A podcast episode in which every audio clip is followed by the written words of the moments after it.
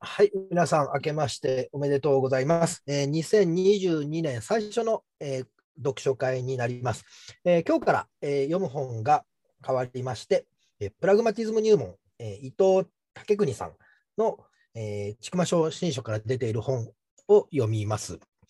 で、まあ、えーと、4回で、えこの1冊を終わろうと思っております。えープラグマティズムという考え方に対して、まあ、皆さんがどの程度、うんとこうなんていうのご理解というか、えー、と馴染みがあるかというところは、十分にわからないところもありますが、とりあえずまあまあ、あの慣れていくっていうことを踏まえて、えーこのプラグマティズムについて簡単に、えーと話をしようと思います。えーこの本の前半戦というのは、概略と、あとはそのパースとジェームスについての話があります。で、この本の中にも書かれてましたように、そのプラグマティズムっていうのは、基本的にその発祥の、時代というものが、まあ、3つぐらいありますよと。で、一番古いのが、えー1880年ぐらいで、えーその後は戦後という形になるというふうに書いてあったと思います。で、まあ、1880年えー1880年前後というふうに考えたときに、正確には1874年って書いてあるのかな。1874年と考えたときに、じゃあ日本はどういう時代でしたかと考えると、ちょうど大政奉還が行われた後ですよね。1868年に大政奉還が行われて、えー江戸から明治にえー移動した時代の哲学であるということです。これまでこの読書会で扱ってきた、えー哲学の話で言うと、えー、と例えばヘ、1個前のヘーゲルっていうのはナポレオンの時代ということになりますので、それよりもまだ前の時代になりますし、カントっていうのは1700年代になります。えーあるいはジョン・スチュアート・ミルなんか、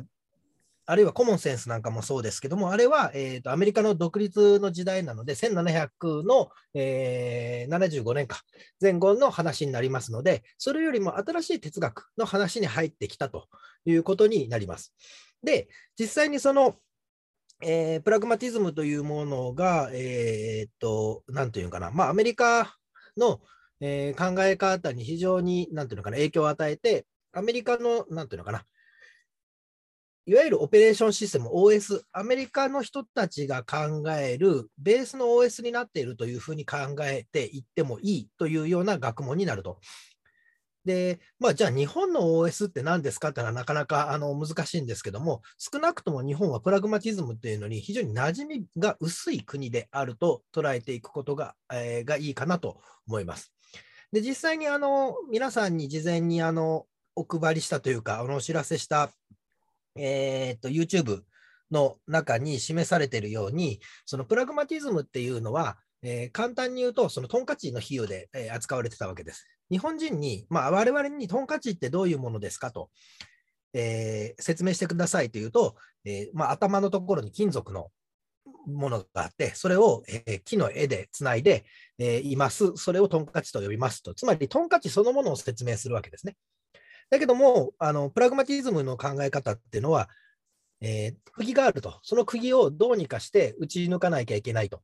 だとすると、その釘を打ち抜くそのものがトンカチであるっていうふうに、えー手段と目的というものが、えーと変わるわけです。つまり、例えば我々がこれまでこう実在とか実、えー実在とか、うん実実在、実存とかって言ってきたものそのものではないわけですよね。目的そのものが、えー哲学になっているというところが大きな、えー転換だったわけです。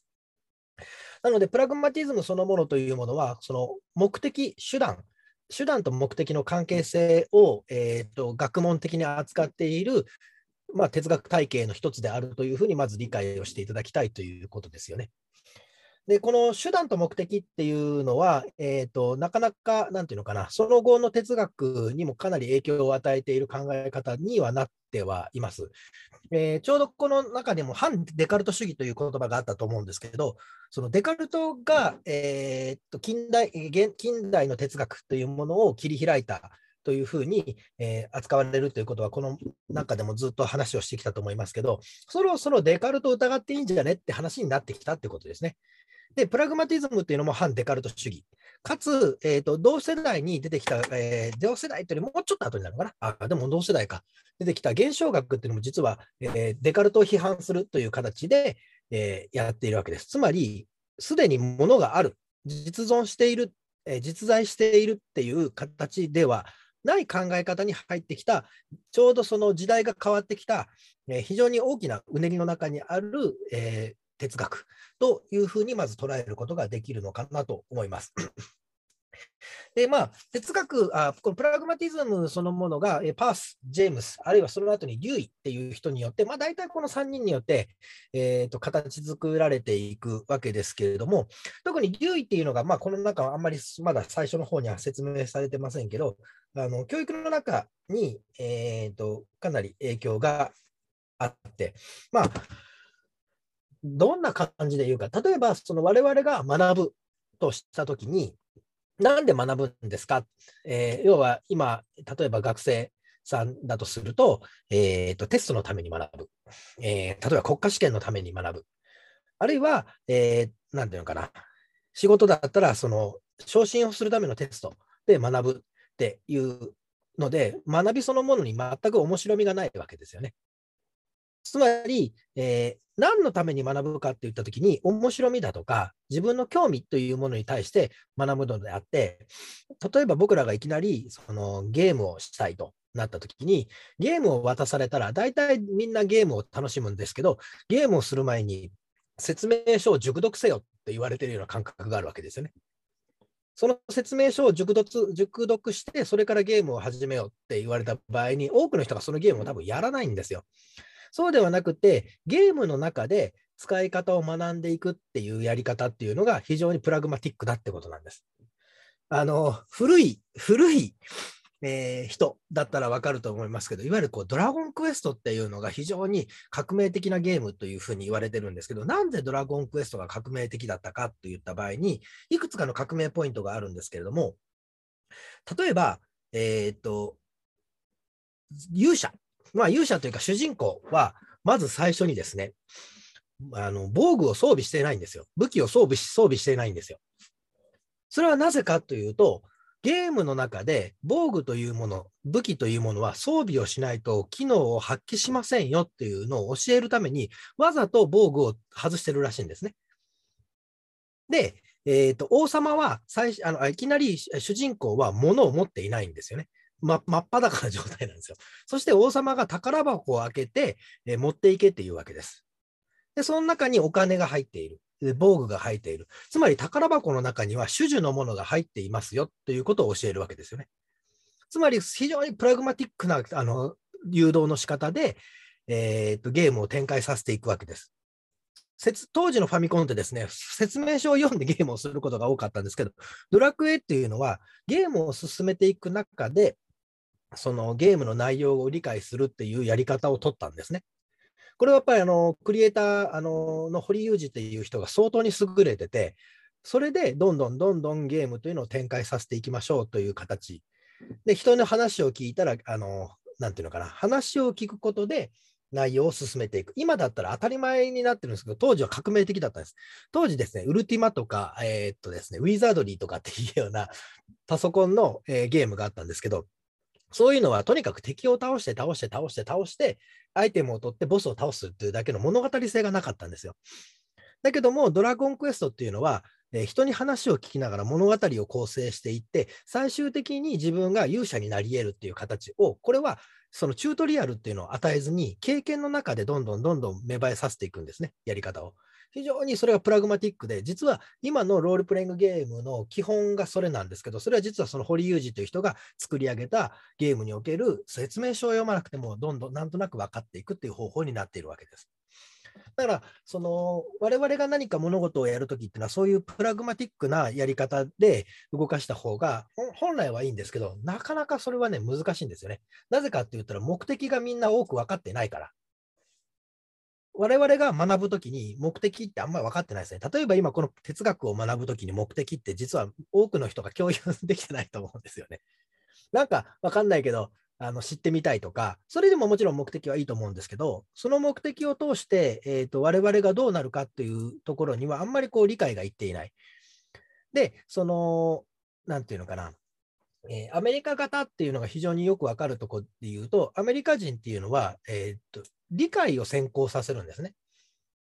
理解を先行させるっていうのは、つまり目的があって、その目的に対して理解ができなかったときに非常に怒ると。で、日本は空気を読めっていうわけですよね。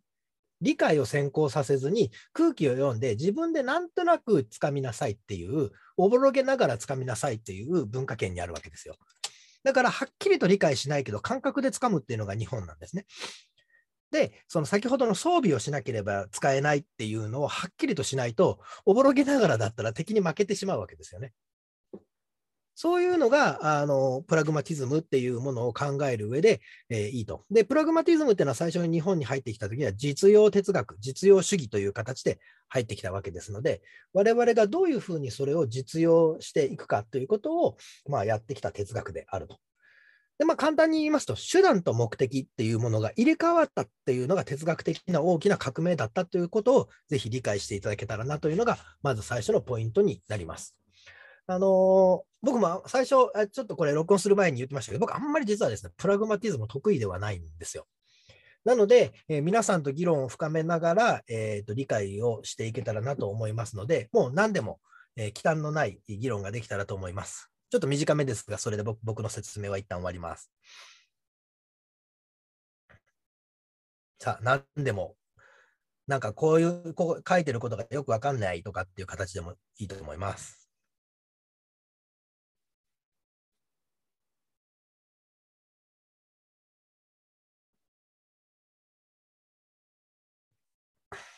いかがでしょうか？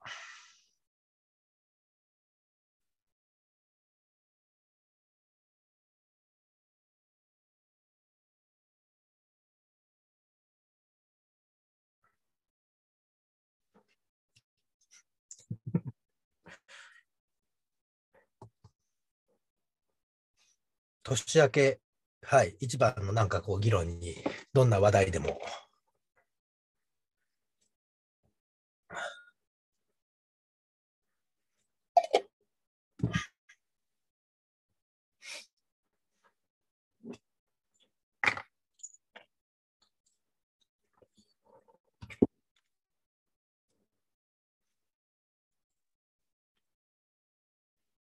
堀堀先生、じゃあちょっと見当違いな話になるかわわかんないんですけど、いいですか、一つ。どうぞ。や山田先生、あの、アマルティア線の話をしていいですかね？アマルティア線っていう人が社会福祉学の中でこうよく出てきて、あの、ロールズのその正義論というものを否定したの否定したのがアマルアマルティア線なんですね。で、ロールズっていうのは、その貧困者に対してこう財をまんべんなくあのこう与えようって言ったのがロールズに対して、アマルティア・センはそれではダメだっていうふうに言ったんですね。潜在能力を、そのお金の使い方っていうのをこう同時に、まあ、教えないとダメだっていうようなことを、まあ、ちょっと簡単に言うと説いた人なんですね。そのアマルティア・センのその潜在能力っていう考え方、お金のその使い方をその、えー、と使い方の重要性を問うというところ、目的を問うというところに関して、今回のそのプラグマティズムというものが関係するのかなって私はちょっと思いました。はい実際にそこが本当にプラグマティズムというふうな文脈で語られてるかっていうのは実は僕わからないん。ですけども、あの理解としてはそういうことだと思います。うん。いわゆるその実用的な理解というものがなければ、えーとまあ、意味をなさないということですよね。うん。いわゆるその、なん。ていうのかな、例えばお金というものがありますと。で、お金というものをみんな欲しがるわけですよね。で、できれば1億円欲しいとか、あるいはまあ今10万円欲しいとかいうわけです。だけども、みんなが欲しているのはお金ではないですよね。お金によって得られるものであったり、時間であったり、その経験が欲しいわけであって、お金が本来は欲しいわけじゃないわけですよ。だからまさにその今、アマルティア線ですか？という方が言われてるのはそういうことで、我々はお金が欲しいっていうのは、これは大体何かに代替する準備のものであって、そのお金っていうのは基本的にその大きく分けて2つの機能があると思うんですけど、1つは物と交換する。あとは、えーと将来に対して安心させるっていう機能があるわけですよね。だからその、えーお金のプラグマティックな、えー機能を理解しておかないと、お金を貯め込むっていうことだけに価値が、えー出て、まあ、要は本末転倒になるということですよね。実際に今の日本っていう国は、まあのそこから抜け出せないから不況から抜け出せないわけですよね。あの単純に日本人って溜め込みすぎなんですよね、お金を。えー日本人の総貯蓄額っていくらか知ってますか？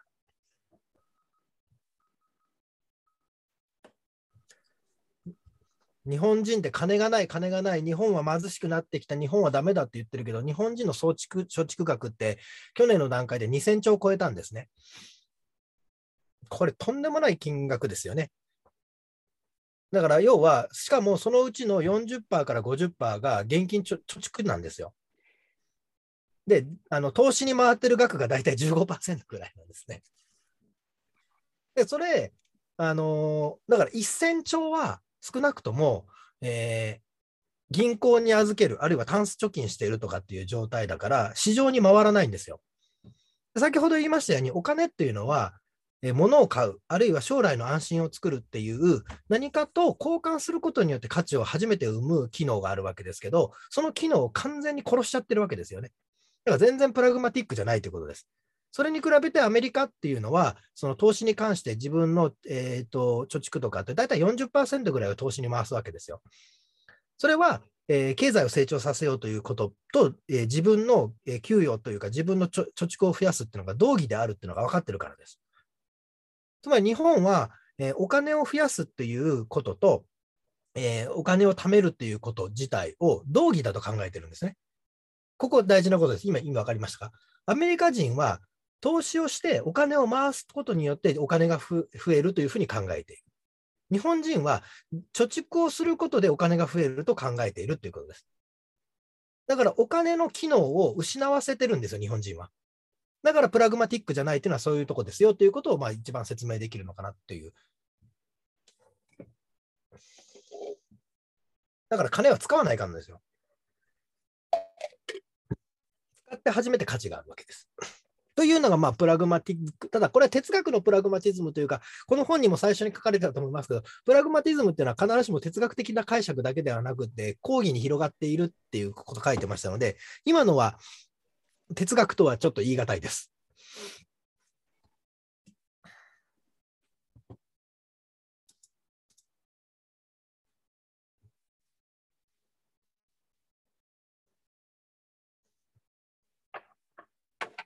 さあ、なんで、なんでもどんどん。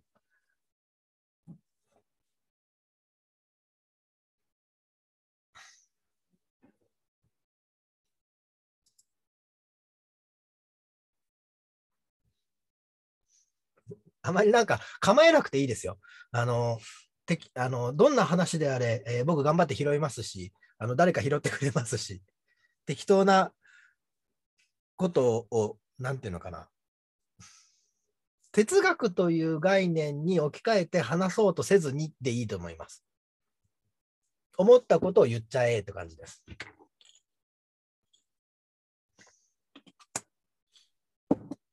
堀先生、じゃあちょっとお金の話の続きでいいですか？はい。えっ、と、私、まあ普段相談業務受けてて、貧困、生活困窮の人の話っていうのが、まあよく、あの、相談で、まあ非常に多いんですね。で、まあ生活保護受けてますっていう人、また受けようかなっていう人多いんですけれども、そういう人の特徴って、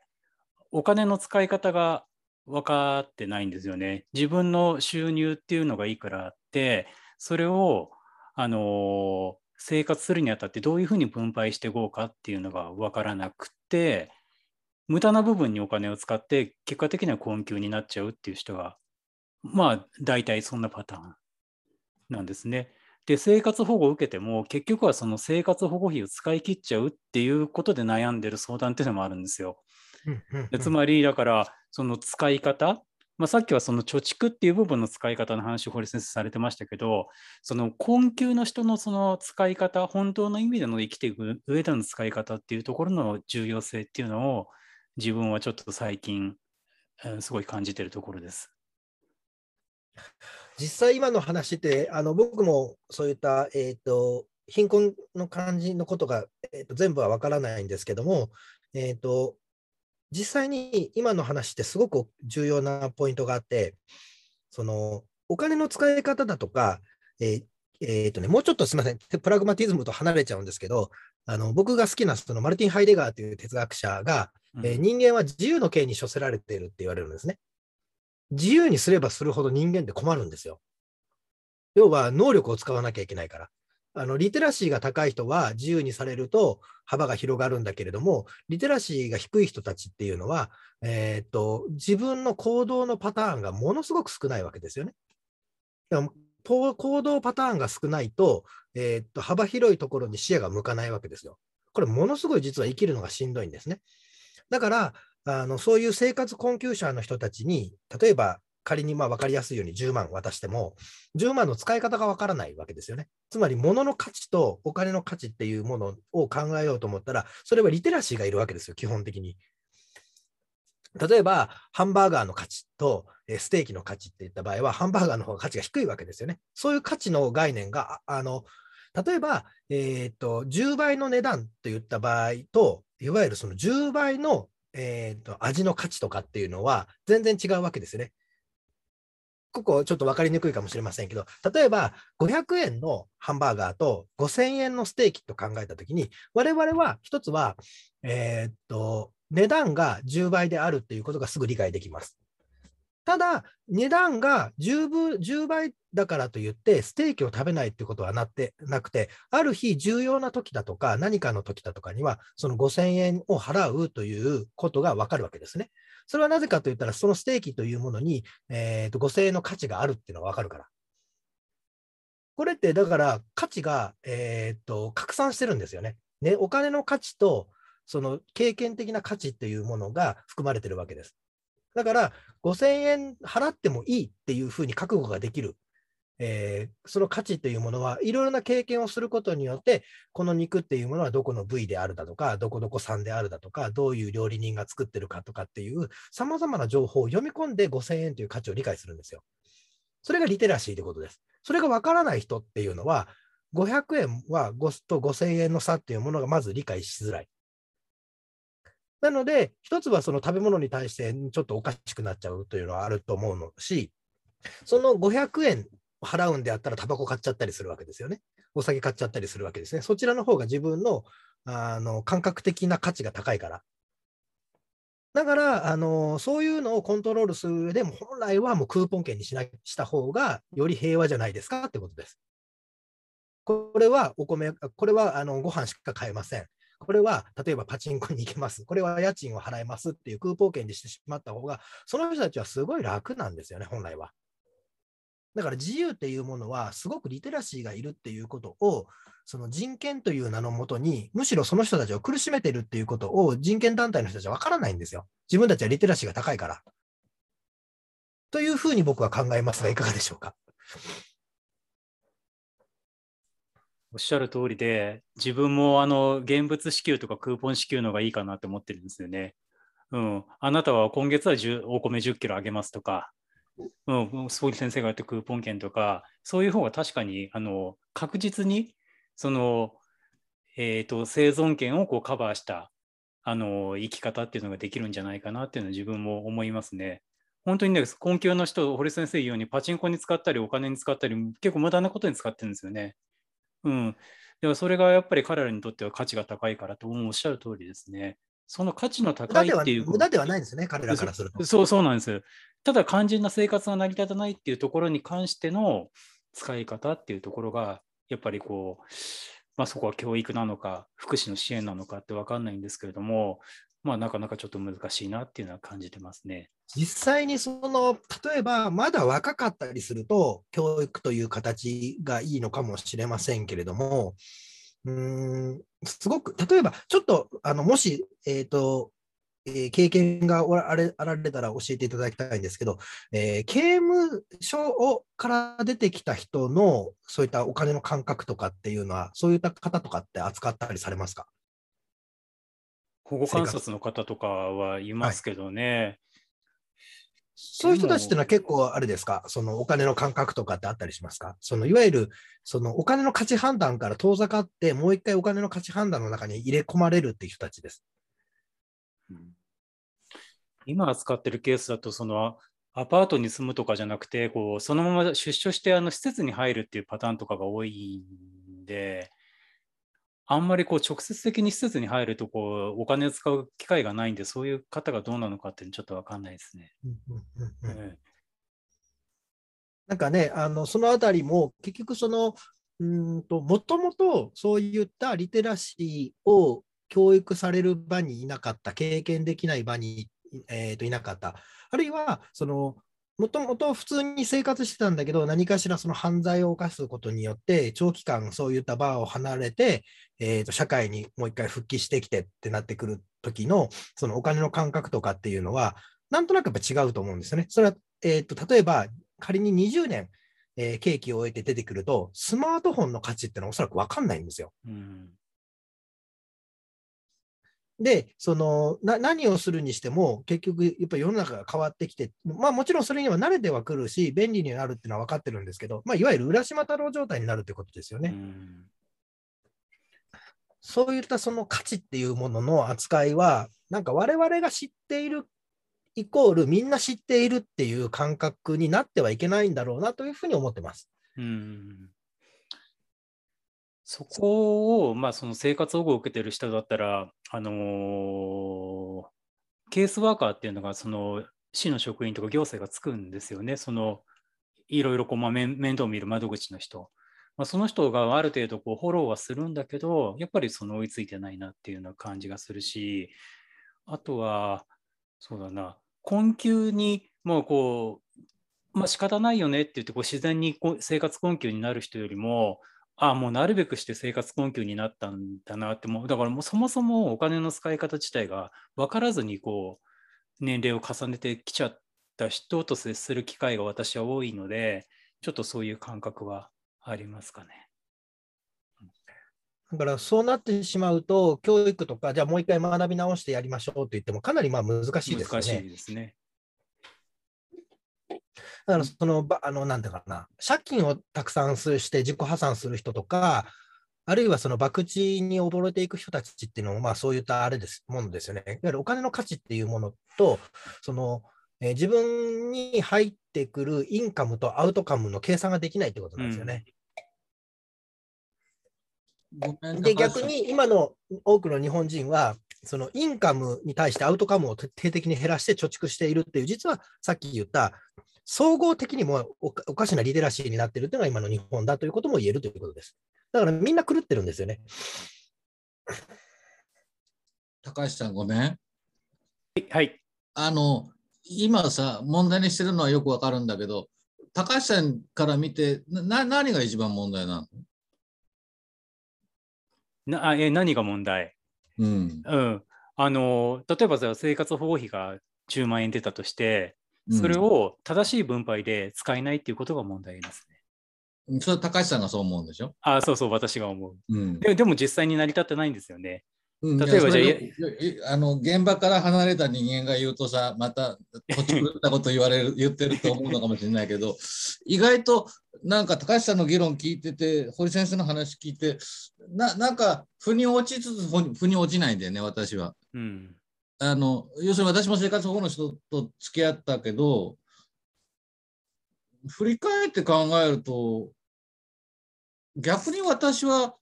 彼らしく生きてたっていうふうに思うんだよね。うん。要するに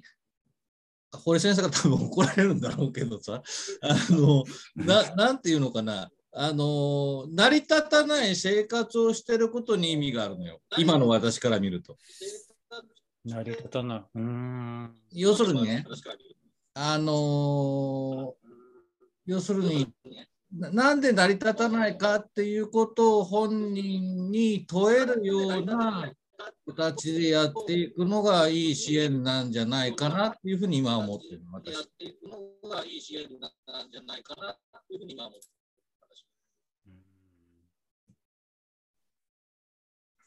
あんまり伝わってないですね。あんまり伝わってない。とえっ、と、そうですね。ちょえっと、今えのー部分がどこまで僕が理解できているか分かりませんが、あの社会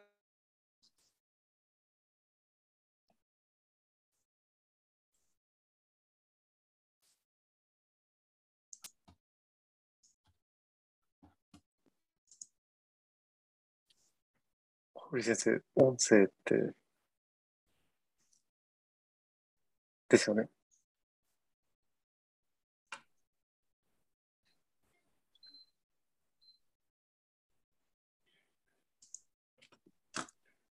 入ってない聞こえる？いや、入ってないんです。これ俺の声聞こえるね。うん。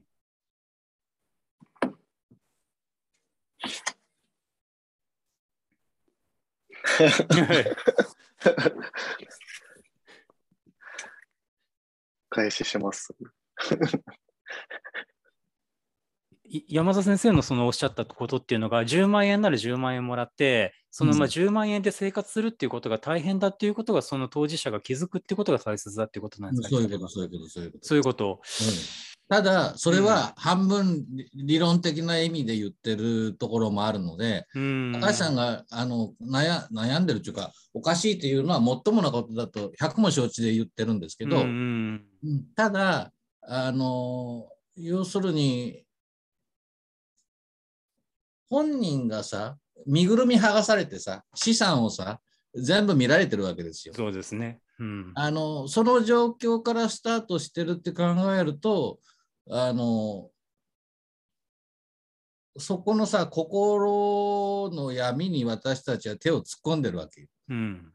だからそ、そこからスターが起点になっているから、あのそそこに手を差し伸べて、あの本人がどう考えてるかって心を見ていかないと、カウンセリングしないと、あの理屈の上でお金をどう使うかっていう事象としてしあの生じていることに対してどうするかっていうのは100%正しい意見なんだと思うんですけど、うん。た、だあの心の動きとしてはそこが違って、えー彼がどうして彼女がどうしてそういうふうに陥ってなぜそそういうことになるということを受け入れた人生を歩んでるのかっていうことに問題があって問題っていうか、うんえー本質があって、うんあのそこに迫っていくのがソーシャルワーカーでっていうのが僕の中で今あるのよね。うんなるほど。要するにうん。我々がレールを作って載せるっていうのが僕は今拒否的なのよ。パターナリズム的な支援は結構否定的なんですよ。うん。あのある程度必要だと思ってそれはあの支援過程がこのぐらいあるとすればこれのここは、えっとパターナリズム的であり診断主義的な支援なんですけど多くは私はそうそうではないって考えていてでこの中にでも、えっとパターナリズム的なものはここに入ってくるんですよこのここの辺りにはねまた。うんた、だ、本質はそうじゃない支援が、あの望ましいというふうに考えていて、その辺の絡みから、あの私はあえて暴論的に申し上げまうすが、んあの要するに問題解決型で支援をしていくっていうのは、極めて僕は今、否定的なんですよ。うん。おっしゃることわかります。うん。ただ効果っていうのをなあの生まないと何やってるんだって話になるのでそそこはそことしてあのし支援のあくびの中で日常生活実践事業も含めて、えー公的な支援が受けれるので、まあ、そういうものでカバーして代替機能としてやっていくっていうことが望ましいんであってあの本質的にはあの変えるっていうよりうん、なんていうのかな。ななぜそうするかを知ることが優先順位が高いっていうふうに捉えてるっていうことかな。基本的に変わるとは思ってないんだよね。うん。あの変わるって作業は死ぬまでにできるかできないかぐらいのもんだって僕は今は思ってるんだな。変えることできないですよ。確かに。うんううんん、ただ、その山田先生を知りたいのは、その気づきの部分を重要視するっていうことですよね。そういうこと、そういうこと。ねですよね、ううんん本人が気づいておかしいと思ってくれればそれは変わっていくんじゃないかなっていうその町の姿勢だよっていうことが言いたいわけですそうよね。そうそう。ですよね。あのうん、あの主体性っていうのをとても最近私は強調するので、うんうんあのそその考え方からすると私はあんまり最近そういうふうに考えなくなってきてるんだよね。うん諦めから入るというような感じ。うん。なるほど。うん。諦めっていうのは、その人の、その、その人自身に棚卸しを求めるってことですよね。うん、求めるけど、最初は、俺、俺らは無力であるっていうことからスタートするってことだな。あなるほど。うん。私たちはあなたのこと全く分かんないけどっていうところからスタートしてってことですよね。それと何もお、おあの助けることはできないってことね。うん、うん、ああえてね、そういう姿勢で。うんうんうんうんうんいやいや、生活に困ることとか、あの何かサポートすることはしますよ。うんあのしますけど、あの本質的に私が解決する解決者ではないということ。うん解決するのはあなたですよって。うん主主体者としてなっていた。ただ、これもまたある意味、主体者主体者として、えー生きてきてない人に主体者を求めるっていうことの否定的な部分で、あの、ある先生は、そその時期はパターナリズム的な支援が必要だって言い方はしているので、うんうん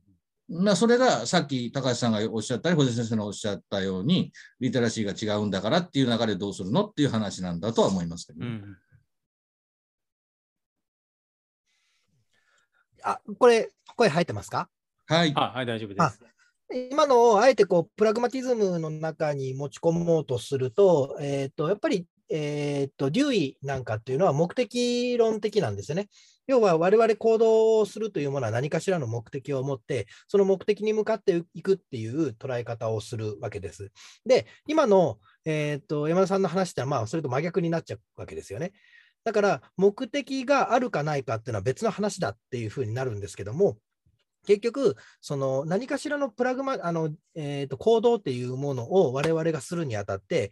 えー目的っていうものを見出さなければいけない。ただ、その目的を見出すっていうこと自体は、えーともちろん幅広さっていうのはあるんだけれども、ある一定の、えーとゴール地点との用意しておかなきゃいけないわけですよね。その5パターンぐらい。だからそれは支援という部分に関しても、どこに行くっていうことを、それはお互いに共通理解をしなきゃいけないと思いますので、なので、その自由に何でも OK っていうのは、実のところ、非常にこうプラグマティックではないわけです。で、その業し特に社会システムっていう意味での、えー業務形態っていうのは目的論的に動かなければ、えーと今の話であると、その、なんていうのかな、数こなせないわけですね。まあ、こう功利主義的になりますけど、数こなせない仕事っていうこと自体に、えー今度社会的な問題が出てくるわけですよね。社会的問題を解決しなければいけないっていう時に、非常にプラグマティズムが有効なんだと。で、えーっと実在だとか実論だとか生きる意味っていうのは本人が考えるそれはそうだと思いますけどもそこに入り込むっていうのが全ての職業はあのできなくてそれをやるのは宗教の話だと思うんですよねだから今あの山田先生が言われてるんで僕にからすると宗教なんですよなのでその社会システムっていうそのどこで線を引くかっていうところの、えープラグマティックなところっていうのがあのこのプログプラグマティズムっていうのを学ぶ中でもうちょっともしかしたら考えが変わるのかもしれないというふうに思いました。ありがとうございます。あの、おっしゃる通りだと思います。あある意味そう、そういう部分で言うと、あの、全てのクライアントにはそういうことはできないので、えっ、と、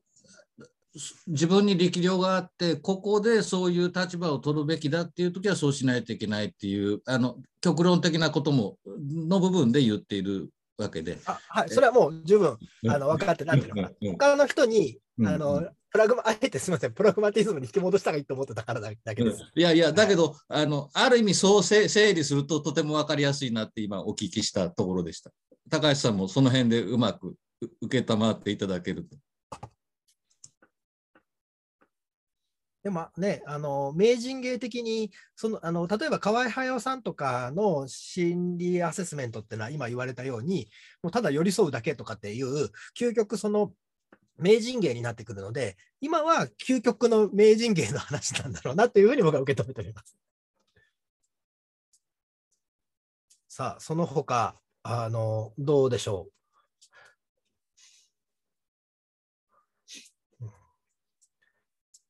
かなえさんあたりは教育というところで言うと結構プラグマティズムっていうのがすごく、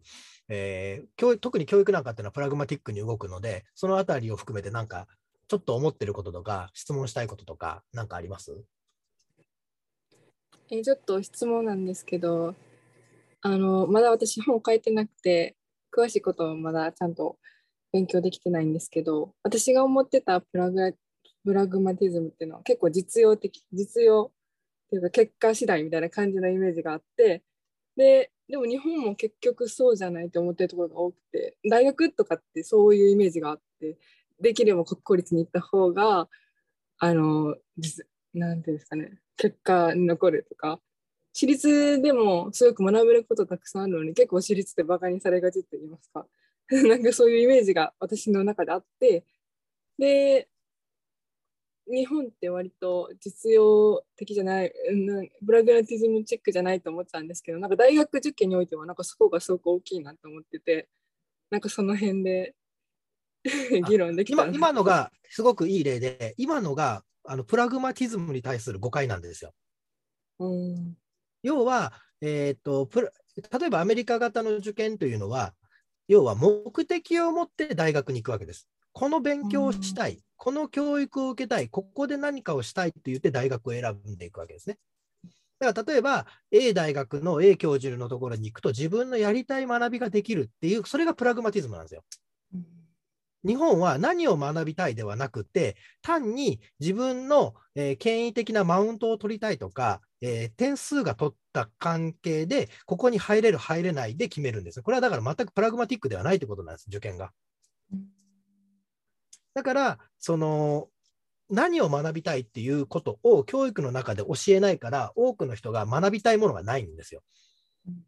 だから、ある意味では、一定のリテラシーの高さはあるんだけども、学びに対する目的がないから、大学選びっていうのにすごく困るわけですよね。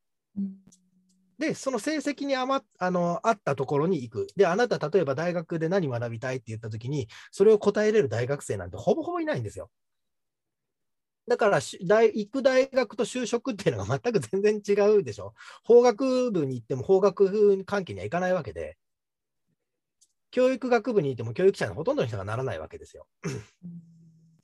だからそういうふうに日本はだから真逆ってことです。プラグマティックっていうのは自分が何かを学ぶっていう必要性を持って、そして自分が将来こういうことをやろうということを考えるから、その大学に行くっていうのはプラグマティズムっていうことです。あーなるほど。ありがとうございます。でアメリカって結構、ハーバード大学とかあるじゃないですか。そこの目指して頑張るアメリカ人多いんじゃないかなっていう勘違いがあったんですけど、そこあそれあのこの前、ちょうどアメリカの人と言ったら、あのハーバードに行きたいと思っても、ハーバードっていうのは特権階級の世界だから行けないと。ハーバードって4年間の学費いくらだと思います？結構高いんでしたっけ？うん、どれぐらい？年200万ぐらいですか？ああ4年間で8000万だって。だから、もう特権階級しか基本的に行けないのと、超優秀で、そのハーバード側がお金を出してもいいよっていう人しか入れない世界なんだって。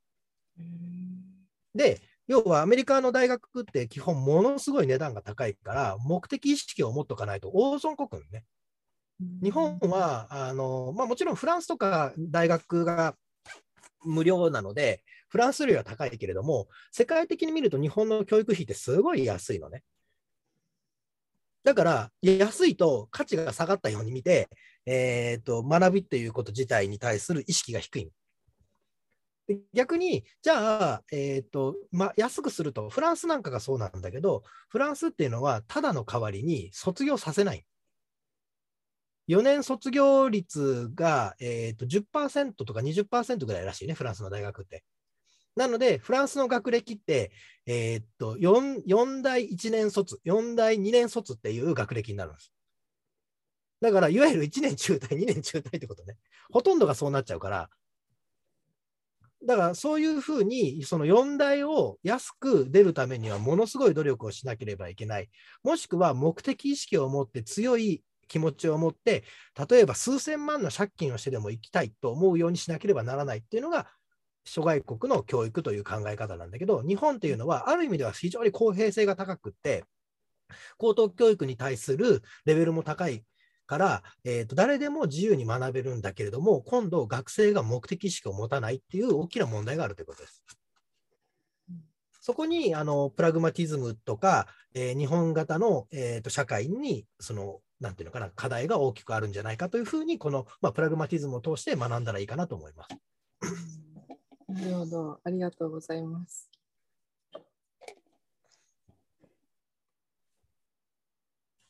あとはそうか、プラグマティズムという意味で言うと、じゃあアメリカ、日本が大学の学びに価値がないところっていうところで言うと、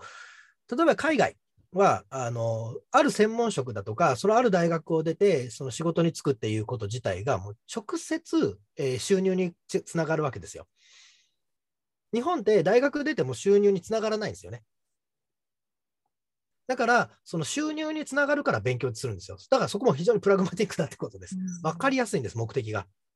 例えばトレーダーになろうと思ったら、あの MBA を取りに行くとか、そのマネージャーになろうと思ったら、そのなんか経営学をやるとか、そういった流れがあの明確なので、そこに行くんですね。でも日本は何をしたいか分からないから、とりあえず大学に行くっていうモラトリアムの中に入っていくんですよ。もちろん、多くの学生が大学の4年間で自分のやりたいことに気づいて、そして就職に向かっていくんだけれども、その就職先に向かいたいがゆえに勉強するっていうこと自体はあんまりないんですよね。だからそこら辺がやっぱりその海外と日本の学力学力差っていうのが後に出てくるって言ってました。ただ、また日本が逆に、えーっと、じゃあどこが優れてるかっていうと、日本人の絶対的特徴っていうのが、障害学習をやり続けるらしいんですね。で今もこれもそう。アメリカ人って障害学習全然しないんだって。だから自分がハーバード出て仕事ついたらそれで学びは終わり。あとは自分は遊ぶ。で、日本人はコツコツコツコツ、例えばだから理学療法士になって、にアアメリカで理学療法士になるっていうのはすごく難しいけど、その後理学療法士になって自助努力することがほとんどないと。なぜかって言ったら理学療法士になるのがむちゃむちゃ難しいから、もうそこで学びが終わっちゃう。で日本人は逆に理学療法士になるっていうのが簡単なので、その後に学び続けないと、自分のスキルが上がらないっていうのが分かってるから学び続けるんですね。だから日本人の特徴っていうのは、まま学び続け続けられる能力を異常に持ってるっていうことだと、この前、そのアメリカで今、理学療法士してる人と喋ったら言ってました。で、俺は、自分は、えーアメリカ型のい、えーと教育を受けて、日本人の資質を持ってるから、にアメリカで勝ち抜けてるのはそこだって言ってました。その関連で脱脱線してしまうんでしょうけど、あのアメリカの大学の場合、あのいろんな資格をこう取るために、あのなんとか学っていうのがいろんな形であって、それが体系的にこうなされてるところがあるんですよね。あのゴルフも含めて。あのその辺のところがある意味学学問の作り方っていうか言うんですか？そのものすごく実学的っていうか。えーその辺はやっぱり日本の考え方と違うってことになるんですか？だから日本はだから学問っていうものをうん、まあ、ある意味では広く捉えてて、うん。アメリカの多くのところがやっぱりその体系化されてて、システマティックにやらないと、えーと、分量をものすごく多く勉強させるから、そのなんでその分量を多く勉強させるかっていうところのシステムを見せなきゃいけないわけですよね。これだけ勉強した結果、どこに行くっていうことを、えー理解させなきゃいけないから、非常にあの体系化されてるんだという話を聞いたことがあります。うんある意味収入を担保させるためにこれだけの教育カリキュラムをこなさないといけないんだって仕組みになってるということなんでしょうかね。そうだと思います。はい。例えばその、この前聞いたところだと、えーとまあ、普通、4大を出た後に、えーと理学療法の、えーと大学院にあ、大学院に行って、それで理学療法を取るわけですけど、えー受験科目っていうのは基本なくて、まず、えーと成績がオール A であること。うんそれと,、えーと、1000時間のボランティアを経験して、1000時間のボランティアに対するエッセイ、レポートをちゃんと出すことと、えー理学療法のすべ、ての科目の、えーと数十時間のボランティアっていうのを経験しないと受験ができないらしいんですね。なるほどで、そんだけこなせるんだったらお前来ていいよと。うんしかも、えーと受験倍率が25倍らしくて、うんえーとそう簡単にはなれないと。で、えー、3年で DPT ってドクター PT になるんですけども、えー生き残る人もやっぱり多くないということでした。だそこまでやるから特権階級なんですよね、理学あの向こうの理学療法士って。ありがとうございます。あの、ソーシャルワークも1800時間なんですよ。実習時間が。日本は240時間。実習時間と別にボランティア時間これを先にやっとかないと受験できないんですよ。うん。でもももっとあるんですね。実習時間は。そうで入ってから実習時間です。うん。はいすごいだからとんでもないハ数のボランティアをして、お前の、えーとやる気見せてみろっていうことらしいです。ードルですうんとても興味深いです。ありがとうございます。脱線してすみません。とんでもないです。だからまあ日本の教育だとか日本人が悪いんではなくて日本人の強さとか日本人の良さっていうのをそういうふうに比較的に理解していくことっていうのがとても大切で今から教育制度を変えるっていうのは無理ですから今我々がこうやって学ぼうとしているっていうことを生涯続けていくっていうこと自体が日本の強みだと。要は諦めない。しつこいっていうのが日本人だということです。だからそれは全然プラグマティックじゃないってことですよ。目的に向かっていってるんではなくて、継続させることが目的なので、全く日本人にはプラグマティックが、プラグマティズムが合わないってことなんですよ。そう考えると。だってここにあのいる人たちが共通の目的を持って学んでないですよね。一緒に会社作ろうとかビジネスやろうとか儲けようとかいうのがないわけですから。だから全然プラグマティックじゃないってことです。だから僕、プラグマティズムやりたかったんですよ、ここで。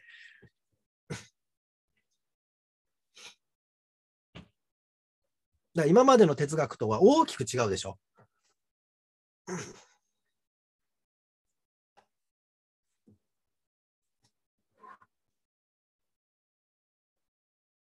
ただそのプラグマティズムを頭の中に入れとかないと、プラグマティズムの世界の人と戦うときに負けちゃうんですよ。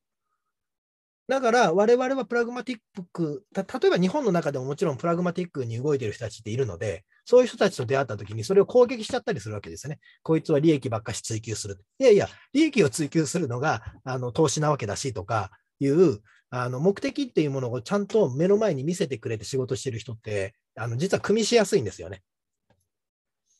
逆になんかわかんないけど、患者さんの笑顔とかって言ってる方がやりづらいわけですよ。ったらお前芸人になれよみたいなことになるわけじゃないですか。だかそうでもそうじゃないっていうわけです。じゃあどうやって笑顔にするのっていう。で、最終的に言うと、例えば治療技術を高くして、だからお前の目的は笑顔じゃなくて治療技術じゃんっていう、その薄皮剥いでいくのがすごくめんどくさいのが日本人の特徴ですよね。だからそこがそのある種の道徳感と倫理観になるので、いやいや自分は金のためだよってはっきり言ってしまった方がいいわけですよ。だってそのためにはその人はすごく努力するし、金のためにやろうと思ったら、自分の、えーっと、なんていうのかな、成績を上げる、そこには必ずホスピタリティの問題も含まれるわけですから。で、その結果、自分が有名になってお金を増やしたっていうんだとすると、その人は多分一流になるためには全部できなきゃいけないので、すげえいいやつなんですよ、結局。そう考えるとそう考えると、ホリエモンとか村上さんは、プラグマティズム的な考え方をしてるっていうことに。いや、それはね、また別で、彼らは結局、うん。その、なんていうのかな、社会活動っていうところに行かないわけですよね。さっき言ったお金の貯め込むことを目的にしてるように見えるわけですよね。なんか社世界平和とか、その自分の何かのためにやってないという、例えばそのお金を儲けてる YouTuber たちもお金が増えていって自分たちを見失っちゃうんですよね。要は目的を持ってやってるわけじゃないから。なんか知らないけど、お金増えちゃったってなっちゃうわけですよね。だから逆になんかヒカキンとか見てたらしんどそうなんですよ。うんで彼らがその例えば社会活動のためにお金を、まあ、あの先ほど言ったその1000時間のボランティアと同じように、うん。そのボランティア自体とか、あうん。の自分が富を得たんだとすると、その富っていうのを分配して誰かを助けようとするっていう考え方が、やっぱり、まあ、要はそのキリスト教的な考え方なので、その意味ではと富の分配っていうのを政府がやるんではなくて、個人でやるっていうことをやるわけですね。日本はそれをやらないので、富の分配は政府がやるものだというふうに決めちゃってるので、そう考えると、渋沢栄一は論語とそろばんって言ってたわけなので、あある意味近いものがあるのかななので今、称賛されてるわけですよな。ね。うんうんだからと当時から考えると、うん例えば岩崎弥太郎と渋沢栄一っていうのはだいぶ人格に差があったんだと 勝手に思ってます。うんなるほど。だからその目的をどこに持つかということを常に意識をしておく、まあ、ある種その演繹的な考え方ですよね。その目的に行くために最大、最の最、えーと一番最短はどこかということを見ておく。ただ、人生というのは演繹と機能を両方やらなきゃなやらなきゃいけないので、機能的に持ち上げるのもどこなのかっていうのを両方持っておいた方がいいということで、このプラグマティズムをやりたかったんですよ。うんなんとなく少しあ見見えてきました。あの極めて目的を大事にしない場合は攻撃しますね。目的思考の方をね。そうなんですよ。うんでも、でもあなたの目的は何かって言ったときに答えれない人たちが多いんですね。それはなぜかというと、社会が答えを決めてるからですよ。うんそういった社会が決めた答えに行くっていうのが、いわゆる空気を読むってことなんですよ。うん時代に合わせてるだけなんですよね、多分。そうです、そうです。あの暗いわゆる暗黙の期待を読み込むっていうのが日本人の特質的な能力だってことです。うんだから、日本にとって良い、悪いっていうのは、僕は最近よく言うんですが、必ず頭に都合を入れろってことです。都合がいい、都合が悪いなんですよ、日本にとって good、bad は。うんだけど、おそらく海外において都合っていうのはですね、あんまり考えないんですよね。うんで、やっぱり日本人がこんだけその海外の中で負け始めてるっていうのは、そういうやっぱプラグマティックな部分に教えられてるのは事実あるだろうなというふうには思います。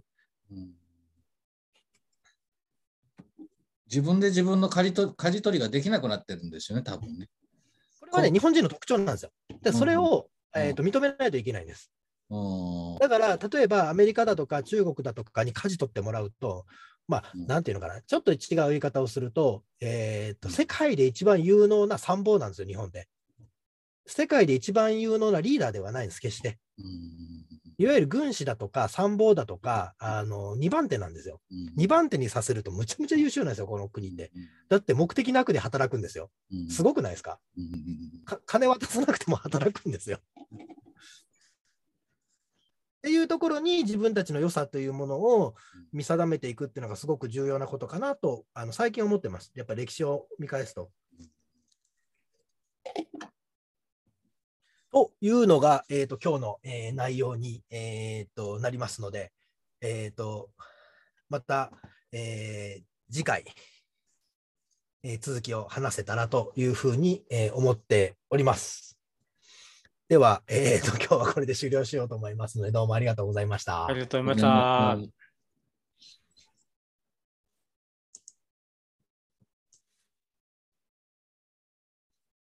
た。畑君、レコーディングを止めておいてください。はい、それでは、えー今日はプラグマティズム入門の、え2回目に、えーなります。えーまあえー前回、えー参加されてない方もおられると思いますので、プラグマティズムそのものを一回振り返りながら、まあ、今日の話を進んでいこうかなと思います。えーっと、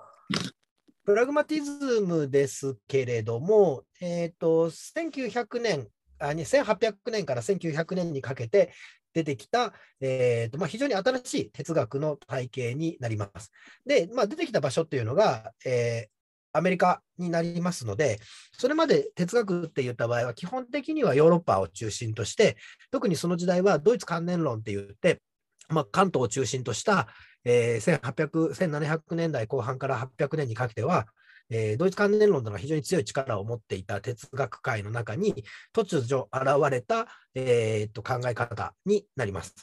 で、えー現代のアメリカにおいても、このプラグマティズムというのは、かなり力を持った考え方になっていまして、えーまあ、そのアメリカ的な考え、日本的な考えってなったときに、えーアメリカ的な考えの代表的な考え方っていうのが、そのプラグマティズム。つまり、えーとものすごく雑多な言い方をすると、えーと、強い人が勝つんではなくて、勝った方が強いっていう考え方ですね。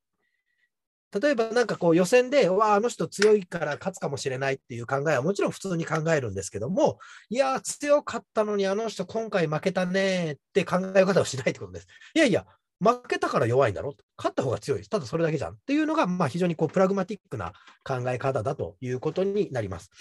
なので、その例えば本質っていうのが、その人の努力であるだとか、これまでの戦績だとかっていうふうに考えずに、今日の試合の結果というものを一番最初に見ていくっていうのが、まあ、プラグマティックな考え方になるわけです。なので、例えばちょっと,、えーと、歴史の話をしますと、えーと、皆さん、降雨と流法とかっていう話はご存知ですか？降雨と流法っていうのは、えーと、ちょうど今、えーと、キングダムっていう漫画が今流行ってやってて、まあ、映画なんかにもなったりしてるんですけど、それは、えーと、真の始皇帝を、えーとこう、真の王様が始皇帝になるまでの流れの話です。当時は清楚、新、円、韓、議長って7カ国あって、その7カ国を初めて始皇帝が統一して、ただその始皇帝が作った国あというのは2代しか続かないんですね。で、その2代しか続かなかったときに、えーと、内乱が起きて、えーと、蘇の国の項羽っていう人が、えーとまあ、べらぼうに戦争が強かったわけです。もうありえないぐらい戦争に強かったという人と、劉邦っていう、えーと、未だに結局出自、生まれがはっきりしない、いわゆるこう農民の、えでの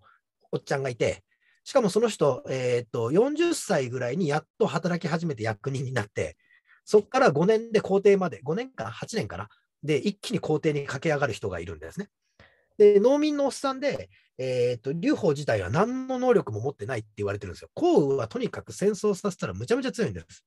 もうあの百戦百勝するような人。だけど、劉邦は、えーと、戦争になったら、えーと、隊長なのに一番に逃げるような人なんですよ。だけれども、劉邦の周りにはとにかく人が集まったんですね。で、えーと、非常に、まあえー、有名な話でいうと、排水の陣とかっていう皆さん、あの言葉ご存知だと思いますけど、排水の陣という言葉の、語源は、その関心という、え、戦略の天才の人が用いた、え、策略なんですけど、関心というのはもともと関、酵素、劉邦、あえー、劉邦ではなくて、関羽の方、あ項羽の方についてたんですけど、項羽はダメだって言って寝返ってきて、で、どんどんどんどん寝返った人が劉邦の方に集まってくるんですね。で、劉邦というのは何度も言いますように、ただの、えーと、メーカーでもなければ、えーそこら辺の農民のおっさんだった人のところに集まって、項羽と戦争すると99回やって、えー、99回負けるんです。その度に逃げ出すんです。ただ、最後の1回の戦いだけに劉邦は勝つんですね。それによって、えーと、項羽っていう、えー、人たちっていうのを、まあえーぜまあ、最終的に項羽は自殺するんですけども、それが有名な四面楚歌っていう話です。四面楚歌っていうのは、要はその、えー、劉邦がやっと勝った戦いのところで、項羽が、えーと、お城の中にこもるわけですね。で、項羽は蘇という国の人なので、周りに蘇の、えーと兵隊を集めて、蘇の歌を歌わせるわけですね。そうすると、そう、あの、項羽は、あの、自分の故郷まで裏切ったんだと。俺にはもう天命が尽きたって自殺するんですね。だから、実は戦って勝ったんじゃなくて自殺させるというやり方。つまり、99回負けて、1回勝った人が皇帝になってるんですよ。だからそれが、まあ、要は、本来強かったのは項羽であると。だけれども、最終的に生き残ったのは劉邦であると。で、歴史的に今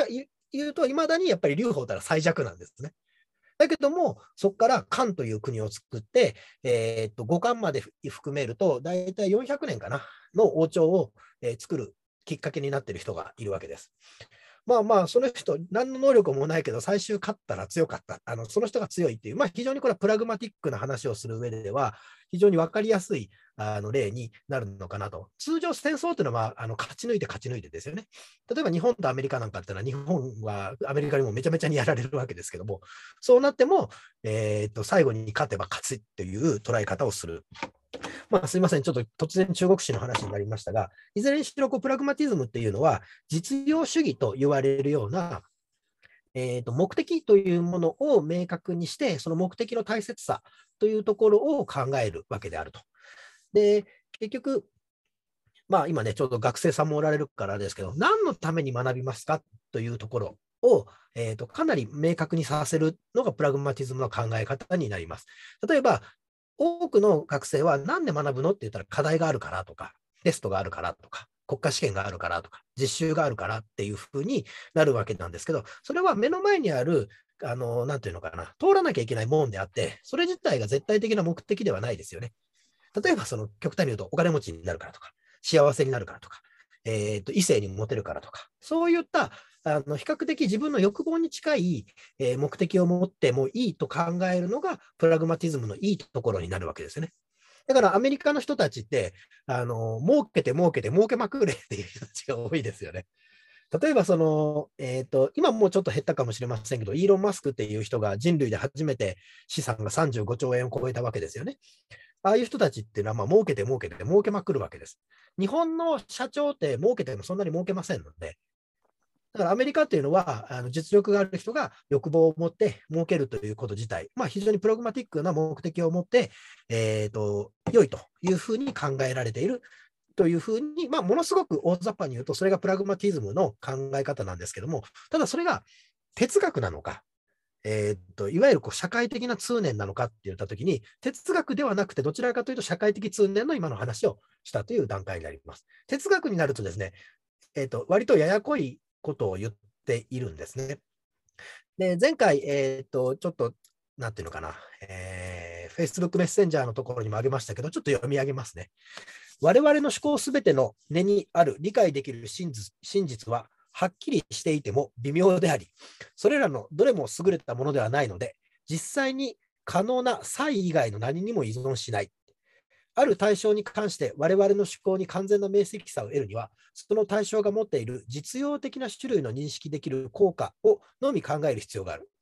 つまり、それからどのような感覚を期待し、どのような反応を要しなければいけないからであるっていうのが、これ実はプラグマティズムを考える上で、えーとジェームスの言葉で一番有名な言葉になるんですね。ジェームスが唯一プラグマティズムって何かということの説明をしているのはこの部分なんですよね。で僕もこれ、まあ、もちろん原文がえあのを読んでいるわけじゃなくて、訳が悪いといえば、訳がおそらく悪いんだと思います。現状はですね、この現現本はこれになるんですけれども、えー、と訳してるのが、えー増田慶三郎さんという人で、えーっと、いつなんだろうな、これ訳したの。1957年の訳なんですよ。なので、今、訳し直すと、もう少し簡単な訳はできるんだと思いますけれども、まあ、哲学の業界、この岩波のプラグマティズムっていう本が非常に有名な本で、大体皆さんこれを読んでるんですよね。でこれを一つの教科書として扱っているので、この部分の、えーは非常に有名なところです。で、この、えープラグマティズム入門になった、これ何ページだったっけ？えー28ページのところに同じよう、同じ言葉があって、ちょっと訳があの優しくはなっているんですね。とはいえ、その言わ言うべき、えー考えるべき、あ、消しちゃった。考えるべき内容というのは、えーと、このプラグマティズムのところの、実際に可能な差異以外の何物にも依存しないっていうところが結構重要なところで、差というものをすごく重要視するんですね。ここをちょっと今最初に押さえてほしいんですけども、プラグマティズムの、えーととても重要なポイントは、差、差異、差異って difference ですね。ああ、原語なんだ。原語多分 difference だと思うんですけども、その差異というものを非常に重要視するということをぜひまずあの押さえていただきたいんです。まずその差異って言った場合に皆さんどうですか？あの、差異って言葉使ったりだとか、物事の差という、えー考え方って使います。まあ、だからディファレンスになった場合は、えー、と違いになるわけですけども、そういった違いにこう普段目を向けることとかって、どんななんか場合にあるかなということからまず話しながらいけたらなと思うんですが、いいかがでしょう？ちょっとすいません。なんか僕、幸運と留保でちょっと盛り上がってしまって、プラグマティズムの内容をうまくはあの説明できてない感じがあるんですけども、あの質問も含めてあの、この部分をちょっと深掘りしていきたいなと思ってます。さあ、何でも、あの、どんな話でもいいです。何でもどうぞ。ちょっともう一個重要なところがどこだったかっていうのをちょっと今探しておきます。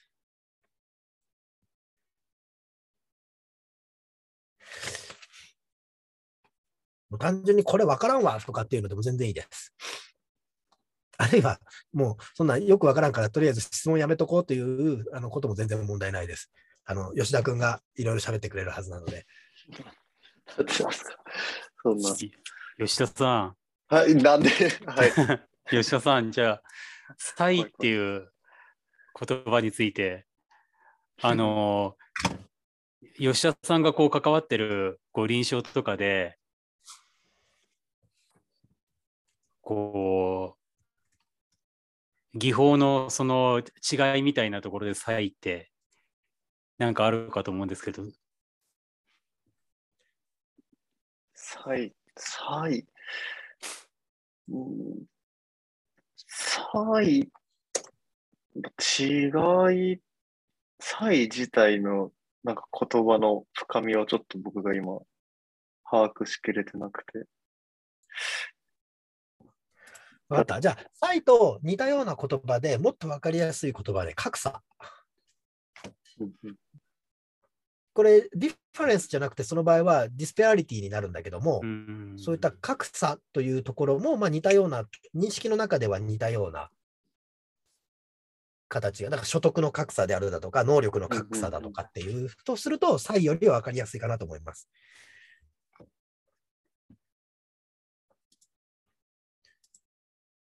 その差が、まあ、異なる。うん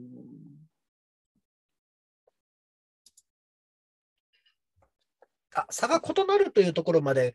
あそうか、差異という意味で、差異ということをあんまり、あの深々とその語句を考えてほしいんではなくて、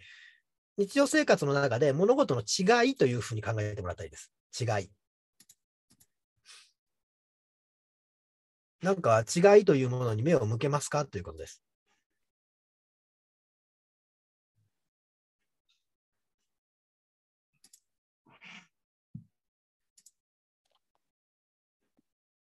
ちょっと議題に沿ってるかどうかわかんないですけど、どうぞどうぞ。うん、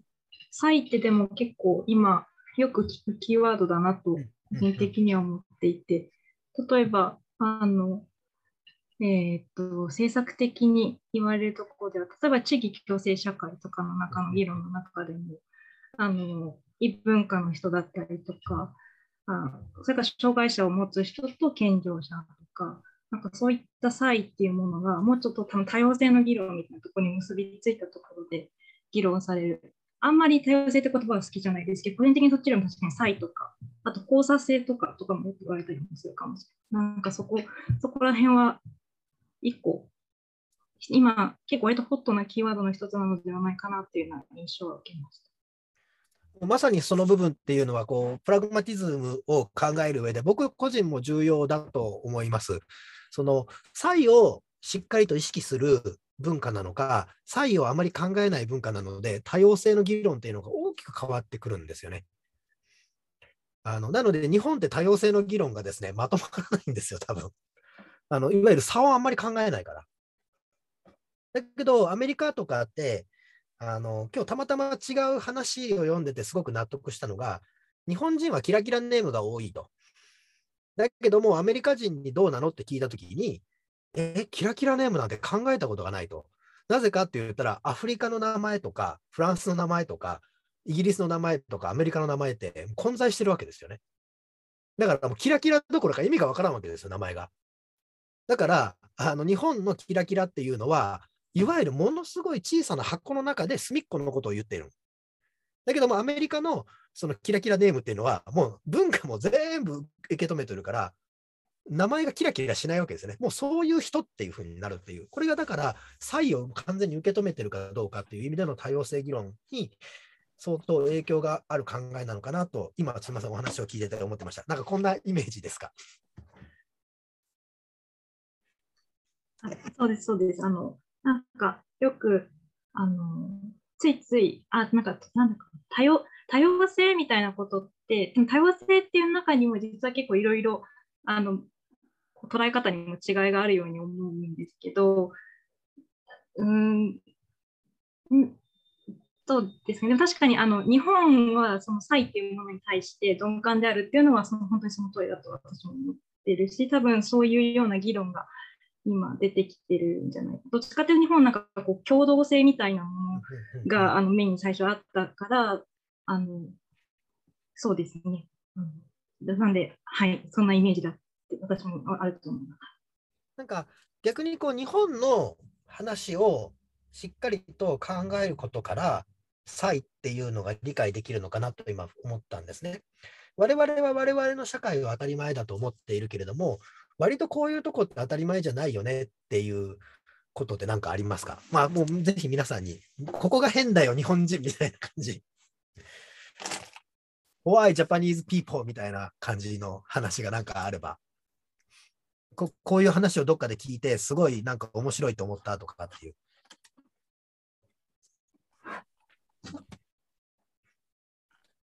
どうだね私もなんか日本人って差異って考えないんだろうなと思ってて、平均が好きな人物、平均か？うん、標準か、うん。だからやっぱりその差異っていうのは、差異が生まれること自体にやっぱりその差別が働いたりっていうのが日本的かなっていうのは感じはしますけどね。実際にどうですか、その普段その働かれてる現場における、その均等なことをやりましょうということと、こう差を感じることとかっていうこととか、なんかこう社会福祉のかあのところで、どんなことに差異とか、その格差だとかっていうものをこう感じますか？前回の議論でもちょっとあったんですけど、お金の使い方っていうところで、お金を持ってても使い方がわからないっていうところは、一つのやっぱり格差だと思うんですよね。うん、生活保護を受けて、受給できても、その正しいお金の使い方がわからないっていう、それはやっぱりそのお金を使う能力っていう部分が欠落している部分なんで、やっぱり一つの格差、そこでやっぱり貧困が救いきれないっていうところにもつながるのかなって思うんで、例えばそんなことですかね。それはどちらかというと視点としてはこう能力の格差という感じですか？それとも社会的に置かれた人の立場としての格差という感じですか？両方あるかもしれないですね。そういう立場に追い込まれちゃったっていう点からすれば、やっぱり立場かもしれないですよね。うん。あとはその人そのものの、やっぱりその教育とか家庭環境の部分の生い立ちの部分も大きく関係しているところもケースでは多く見られますね。例えばその人たちと比べると、あのあ格差っていうのは分かるんですけど、逆に、えー高橋さん自身が感じる社会における格差だとか、自分が存在する社会における差だとかって、なんか感じることとかってありますか？うん。さあ。ちょっといきなり難しいですね。うーん自分自分自身はあのあの弟が重度の知的障害者なんですようちって。だからあのそういう部分でやっぱりその差別か差別とか格差っていうのは実感としてずっとこうい立ちであの持ってきたんでやっぱりその標準化から外れた存在っていうふうに僕は障害者を捉えられてきたなっていうのを実感として感じてるので、うん、だからあのそういう部分での格差っていうのは感じてましたかね。例えばそんなことですかね。だそれって逆に翻ってみると、いわゆる障害を持った方が身近にいるから、逆に障害に対する格差みたいなのは、おそらく一般の人よりはあまり持たないっていうふうにもなりますか？逆に強く持つようになりますか？うーん場面にもよると思うんですよね。それは障害のあの種類にもよるし、場面にもよるかもしれないですね。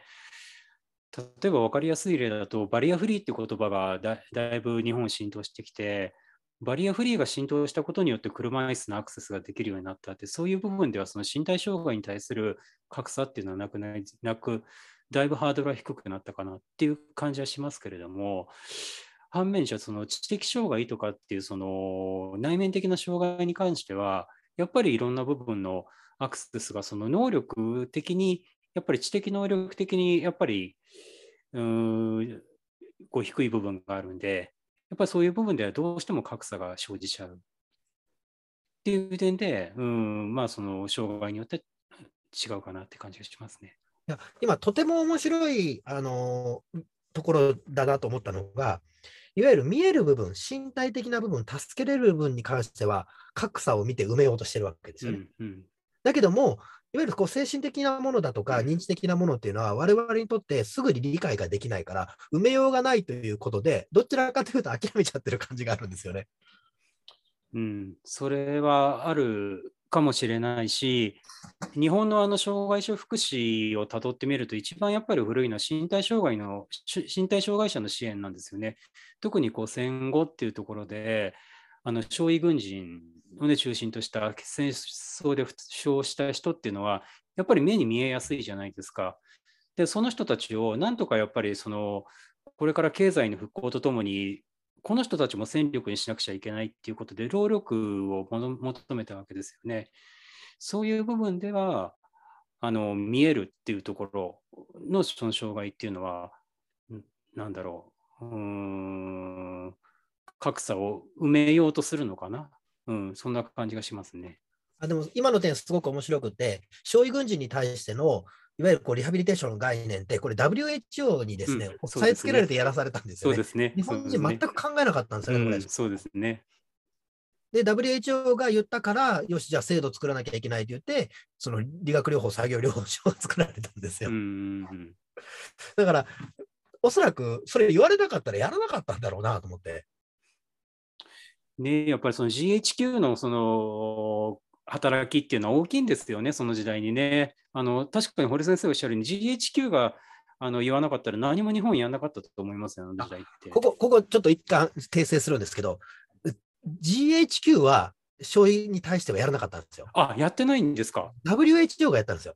あ、そうなんですか。うんはいあれは後から GHQ が結局その離れた後に日本の復興モデルとして特にオリンピックの招致をしたんですよ。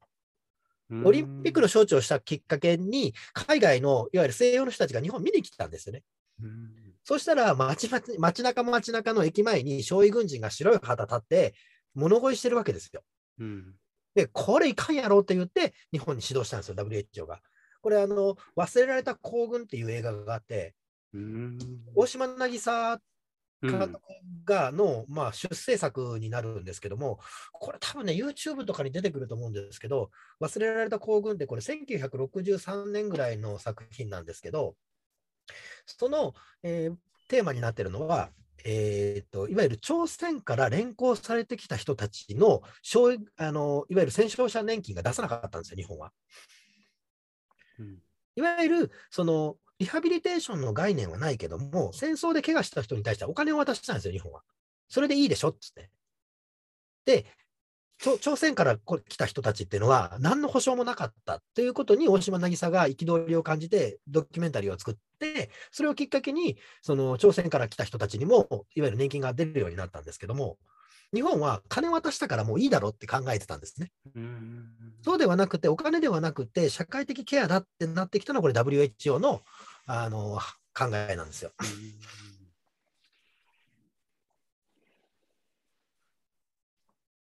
だからまあまあ、日本ってそういう意味では、あの海外から言われると言うこと聞くんですよね。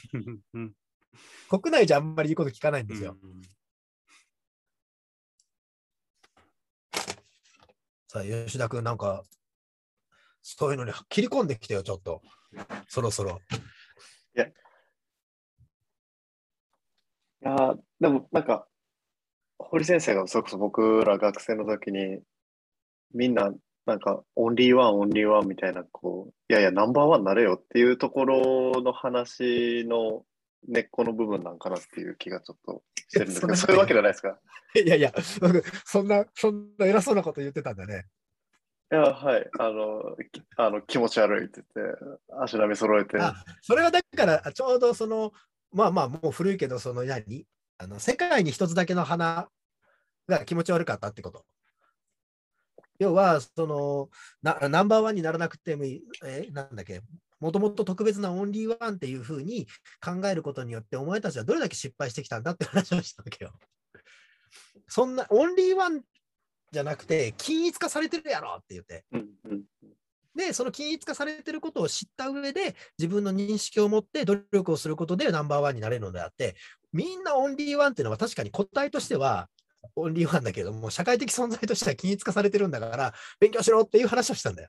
うん考えたらすごいことを僕授業で言ってんだね。しかもそれを覚えてるんだね。いや、衝撃でしたよ。一一年生です、僕多分。学一年生の時に。と1年生の前に来て僕そんなこと言うんだね。ちょっと一ある意味だ、あのなんかクレイジーなあの話をしすぎてるよね。衝撃ですね。はい。衝撃。あほまあ、堀先生が一番、あの、梅田の本屋が好きっていう話と、さっき今の話と、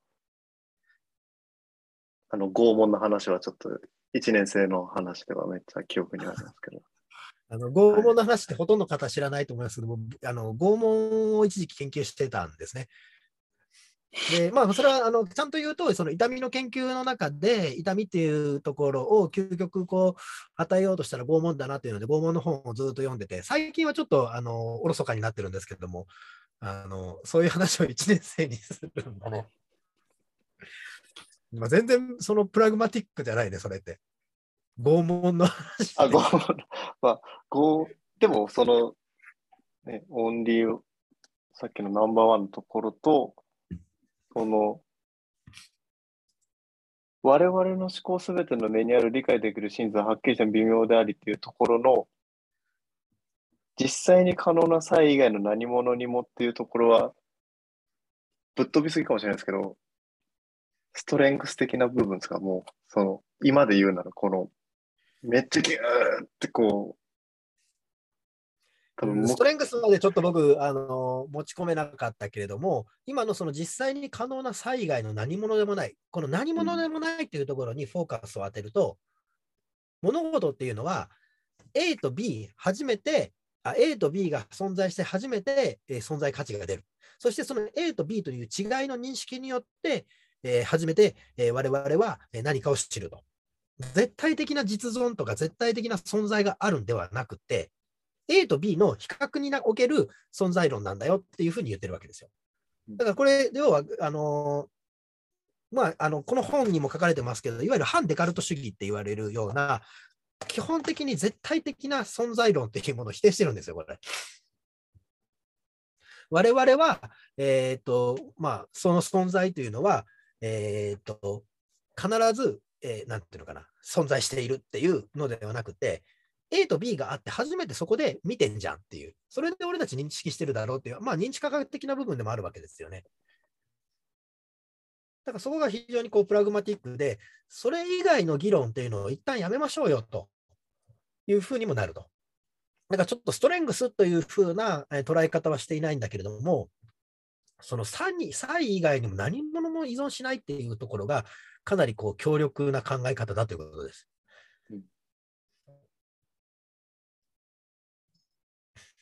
なんか今のお話聞いて、あなるほどなってあの思ったのが、確かどっか読み進めていくと、どっかであのプラグマティズムが相対主義みたいな感じで捉えがちがっ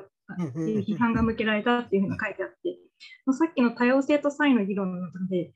あのよく言われるのが、多様性っていうのが結局、その個々の固有性を認めてて、あの結局文化的相対主義に陥っちゃうっていう、あのあなたはあなた、私は私、それでいいじゃないみたいな感じで、結局世の中何も変わらんみたいなところで、それに対して、才の政治っていうのが言われていて、あの差異の政治っていうのは、やっぱり、いやいや、そんな、みんなバラバラでみんな違っていいよねみたいなこと言ってたら、何 も世の中変わらんじゃん。さっきのセコツマップの歌みたいになっちゃうから、それに対して、あの、差異の政治でって言ってるとこは、いやいや、そもそも、あのちゃんと違いを見てからところからじゃないと始まらないみたいなところがその何が違っていてどういうような違いが生まれてしまっているのかっていうところをちゃんと見ましょうよっていうようなそこから政治を考えましょうみたいな立場の人たちがそういえばいるいるなっていうのをそともなんか結びついて今なるほどと思って聞けました。本当その議論ってすごく重要ですよね。本当にその相対主義に陥ってしまって、もう自由にもう好きになれ、好きに何でもなれっていう極端にその、まあ、そそれおそらくそれも相対主義の誤解になるのかもしれないんだけれども、そういうふうにななってしまう人たちがやっぱり多いわけですよね。か、もうそこからも極端に非常にこう社会主義的というか共産主義的な、もうすべて均一化して、す、べ、ての人間が、えー、同労働になろうみたいな形になっていくっていうのがやっぱり、えー、おかしくなると。で、実際やっぱりこの時代に、えー、っと、マルクスとかが、いわゆるその共産主義っていうのを考えて、まあ、非常にその強い力を持ったわけですね。それは、えー、とやっぱり1900年、あの1800年から1900年にかけて、世界が激動に動いた時代になって、その激動に動いたからゆえゆえにこう、富がものすごくこう格差を生み始めたわけですよね。で、富の格差を生み始めた、そうしたら社会的格差も生み始めた、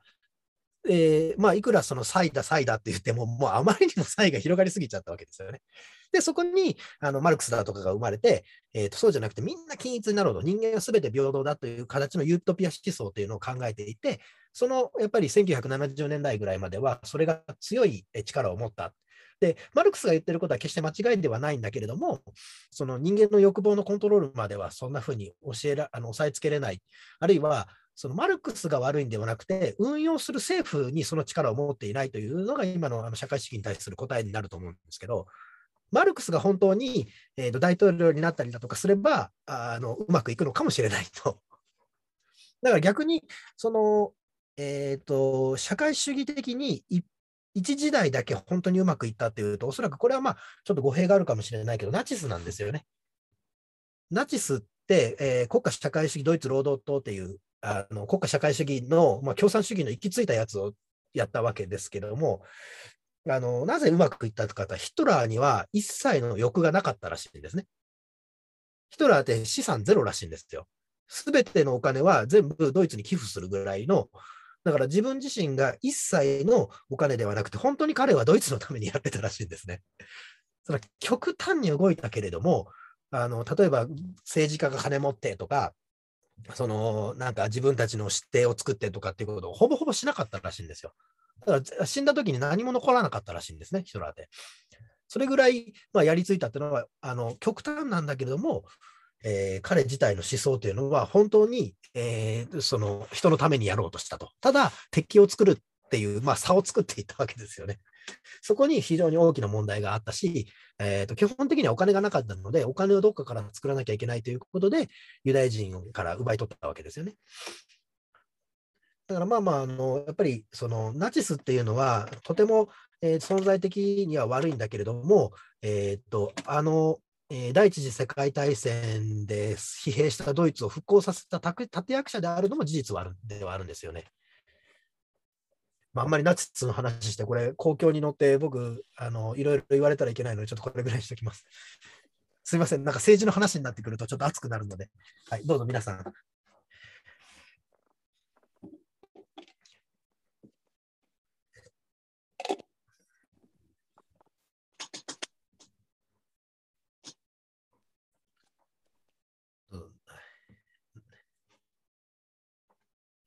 吉田君、マイクオフになってるので、喋りたくてしょうがないかなと思って。あ、オフじゃない、オンになってるから喋っていいよ。ああ、ごめんなさい、オフ、オフし忘れてましたけど、あの、いやでも、その三枝さんがおっしゃったところってなんかすごい、まあちょっと僕が考えてる中の方は狭いかもしれないですけど、そのみんなそれぞれがよくて、なんか別々でいいじゃんだと社会が変わらない。まあ社会というかなんかその多分も何か目的を持ってるグループとしては何も変わらないから、うちの病院としても、なんかそういった部分での、なんか結構どっちかというと自由な今風潮にはあるので、そのあたりってやっぱりたどり着くところは何か一つの目的とか、みんな違っていいんやけれども、何か前に進むためのなんか一個線がいるんやなってこうちょっとふと思った次第でございます。ちょっと浅いかもしれないですけど。それはまた難しいよね。組織、組織論になってきたときに、組織っていうのは国家と違って、究極に利益を追求していい存在なので、国家って利益追求がじゃなくて、世界平和だとか、あの人々の幸福になってくるので、そこを組織でやろうと思うと、もうなんか宗教法人みたいになっちゃうよね。だけど、事実として、その職員の幸せ、あるいは利用者の幸せ、患者さんの幸せっていうところをちゃんと明確に打ち出すっていうのはとても重要で、今のところがとても重要なのは、患者さんの幸せではないってこと。つまり幸せというのは、あの提供する側もあの享受する側も両方幸せでなければ幸せって本来定義として成り立たないってこと。それ搾取が起きな行われるのはそうでしょ僕が吉田君の給与を半分搾取してたら僕は幸せ。吉田君は幸せじゃない。僕が幸せだからいいじゃん。これが問題だってことなの。そうじゃなくてみんながハッピーになっているっていうこと自体を作り上げるっていうのはとても難しいことで。だから、その患者さん、例えばだ、えーと、大学も幸せ、えー、学生も幸せ、教員も幸せっていうところに、えー、どういった要素があるかというのを考えるのはとても重要だってこと。だから組織におけるその中心課題である、ただ幸せってのは何かっていうところのまたテーマになるんだけど、吉田君、幸せって何？えー、っと、これ前も喋ったんですよね。前多分、あ、ちょっと、何やったかな。自分の命が奪われない状況。ちょっと待ってくださいね。いや、僕多分ね、幸せの定義はこのあの読書会の中で話してないと思うし、僕も幸せの定義できないと思うよ。あれなんだ幸せの条件というのは僕の中にあって、幸せとは何かということは分からないけれども、幸せであるという条件というのは、あの僕はあすごく重要にしているのは、これもう全然哲学者とかの定義ではないんですけど、あのえ映画でですね、荒野へっていう、えー、っと、現代はイントゥー・ザ・ワイルドか。イントゥー・ザ・ワイルドってぜひ、あの、非常 あのなんていうかな、いい映画っていうか、ちょっとエキセントリックな映画ですけど、あのある、えー大学を卒業したばかりのエリートの、えー子が、えー自分の身分とか、すべての貯金を焼き捨てて、あの一人で旅に立つ、旅立つっていう話なんですね。これ実話で、で最終的に彼が行き着いた、えーと幸せの条件というのは、その喜びを誰かと共有することっていうふうに行き着いて、その最後、その記録を残しているんですね。だから幸せの実現というのは、自分が嬉しいって思うだけではなくて、それを誰かとシェアすることなんだ。それが誰かっていうのはあのそこでは分からないんだけども、そのシェアっていう部分に非常に重要なポイントがあるんだというふうにふうに僕は思ってて、だから先ほどのその搾取するっていうのは、これシェアしてない。だから何かのシェアっていうこと自体ができるっていうのは、ある種幸せの条件で、美味しいものを一緒に食べるとか、素敵な音楽を一緒に聴くだとか、結局それは自分がそう思ってて、その違う差がある人と同じ条件になっているって、これも結構プラグマティックな話だってことなの。本来は違う人間なのに、同じように喜んでいるっていうことはスペシャルなんだってことなの。それを幸せの一つの条件なんじゃないかなというふうに、あの、荒野の絵でですね、それが一つの結論なんですよ、その映画の。僕はそれにすごく痛く感動して、なぜか、なぜそこ痛く感動したかって、彼は徹底的に一人で生きようとした結果、そこなんですよ。もうとにかくあのアラスカの中に、アラスカのあの中に入っていて、冬、えー一人で過ごすような人間が、最終的には誰かと喜ぶシェアして、つって、なんか2ちゃんみたいな話なんですけど。うん単独行動が基本的には好きなタイプ。いや、や要は、このあの欲にまみれた社会から逃避したかったんですよ。とにかくそのえ自分はあいええーと能力もある。で、家族にも恵まれている。で、お金もあったんですね。で、えーとまあ、割といい大学を出て、えーと何かにもう就職するぞっていうところに、ね、あの卒業式に母親と父親にパーティーをしてもらって、あのプレゼントだって車もらって、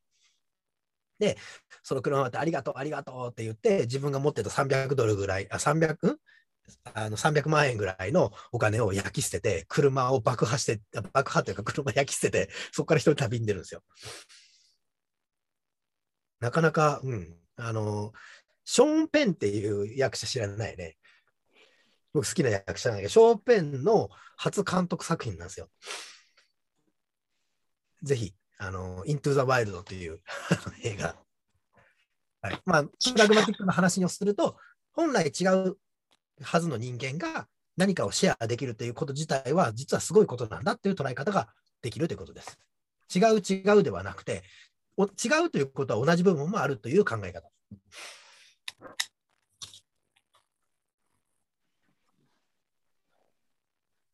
うですか？高橋さんの幸せって何ですか？私の幸せ。あの、いや、私の幸せもあれなんですけど、その誰誰かにシェアって話は私ちょっと今引っかかって、あ誰かとシェアって話。あの、幸せっていうのは誰かとシェアすることだっていう話を聞いて、あの、私今仕事で関わってる人って、まあ、死にたい願望の人って結構いらっしゃるんですよね。孤独の方。で、まあ、セルフネグレクトで、まあ、医者にも行かないし、ご飯もあまり食べないっていうような方何人か見てますけど、そういう方ってじゃあその、その方に幸せを問うっていうのはまあ難しいんですけど、何が原因なのかなってずっと考えてて、ちょっと今ヒントいただいて、誰かとやっぱり喜びっていうのをこうシェアできてないから追い込まれちゃってるんだろうなって今思って、うん、ちょっといいヒントをいただいたななんて思いながら今お話聞いてました。なのであの、セルフネグレクトをしている人と、これちょっと極論かもしれませんけど、西成のおっちゃんたちって、西成のおっちゃんたち、まあまあ幸せそうなんですよね。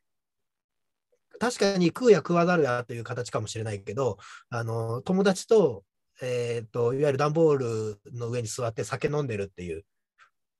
彼らはだからそうなった時に自殺は多分考えないんですよね、あの人たちって。むしろ、そののたれ死ぬだとか、投資するとかっていう、その不意な死はあったとしても、あの人たちって多分ですね、自分たちで共同体を作って結構シェアしてるような印象が僕にはあるんです。まあもちろん現実は分かんないんですけど、だけども孤独の人たちって生きる意味っていうのをやっぱり見失いますよね。だから何かをシェアする、だからその関係性を保つ、まあだから社会性ということになるのかもしれませんけど、社会に対して、その、まあこれすみません、サルトルの話になるんですけど、アンガージュマンってエンゲージメントですね。社会に対してアンガージュマンするっていうこと自体が実存をやっぱり、なんとかな、こう、組み立てるというか、実存を認識するにはすごくやっぱり重要なことだと。ちょまあ、いずれサルトルやりましょう。はい。ふうに僕もやっぱり思います。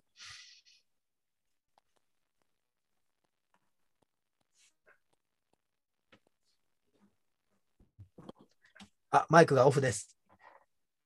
中さん、マイクがオフです。今、マイクオンになってる山本さんとかどうですか？突然振られてびっくりするかもしれませんけど、何かあの言いた言いたいこと、別にむずあこいつらわけのわからん難しい話しとんなぐらいの感想でももちろんいいです。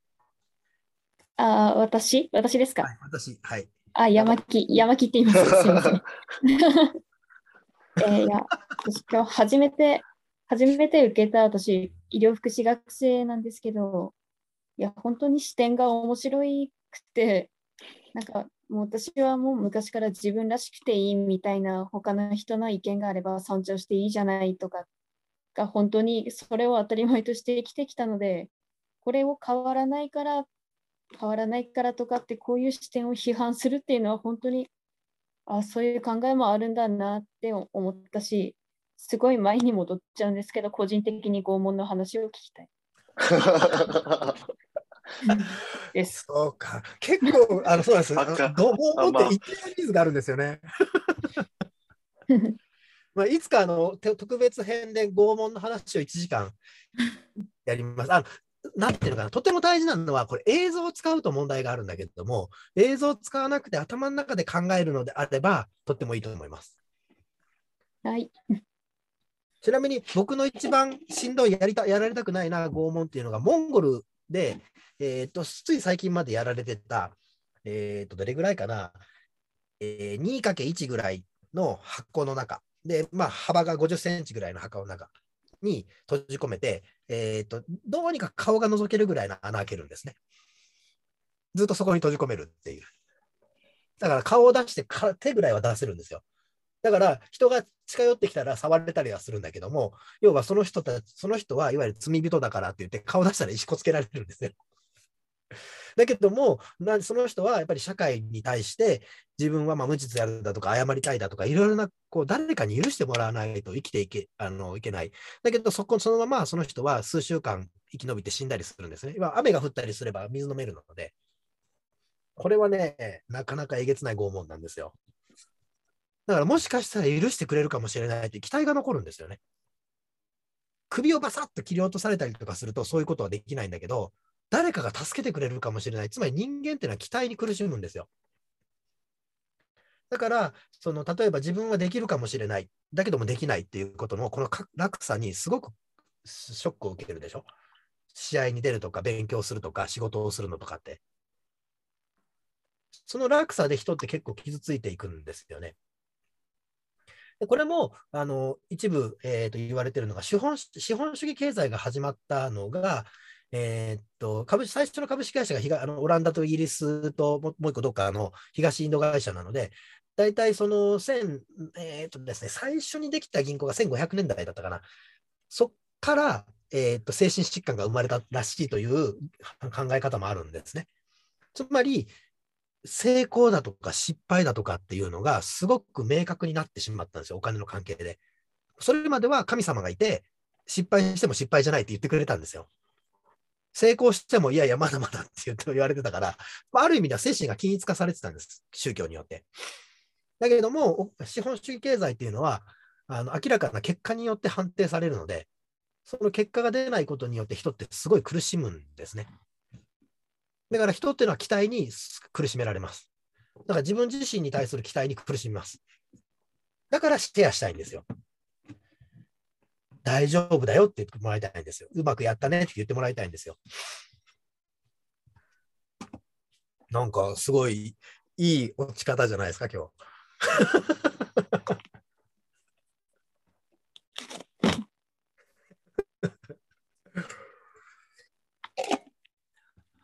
あの、大体すいません、時間になってきて、ちょっとすいません、これから僕また別件で、あの、また、これから4時間頑張って 授業を聞きますので、あの、今から準備をしようと、えー思ってます。はい、4時間全部英語なので、あの途中であの頭がぼーっとしてきます。はい、なんで、よし、突然喋れとか言われるので、あのどうしようとか思いながら、ちょっと事前に喋ることをあんまりかっこ悪くないように、あの 翻訳機で作っておいて喋ったりしてます。はい、ちょっと今からその時間で、えーっと、まあ、自分に期待せず、えー頑張って、えー幸せをつかみに行ってこようと思います。どうも。じゃあ、今日はこれで終わろうと思います。えーっと、次回が2月の1日になりますね。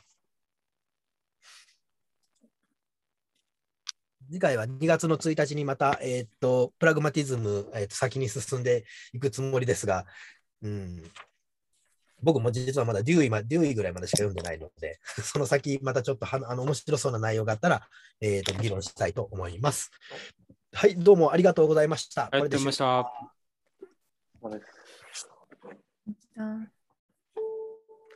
じゃあもうこのままあの落としますね。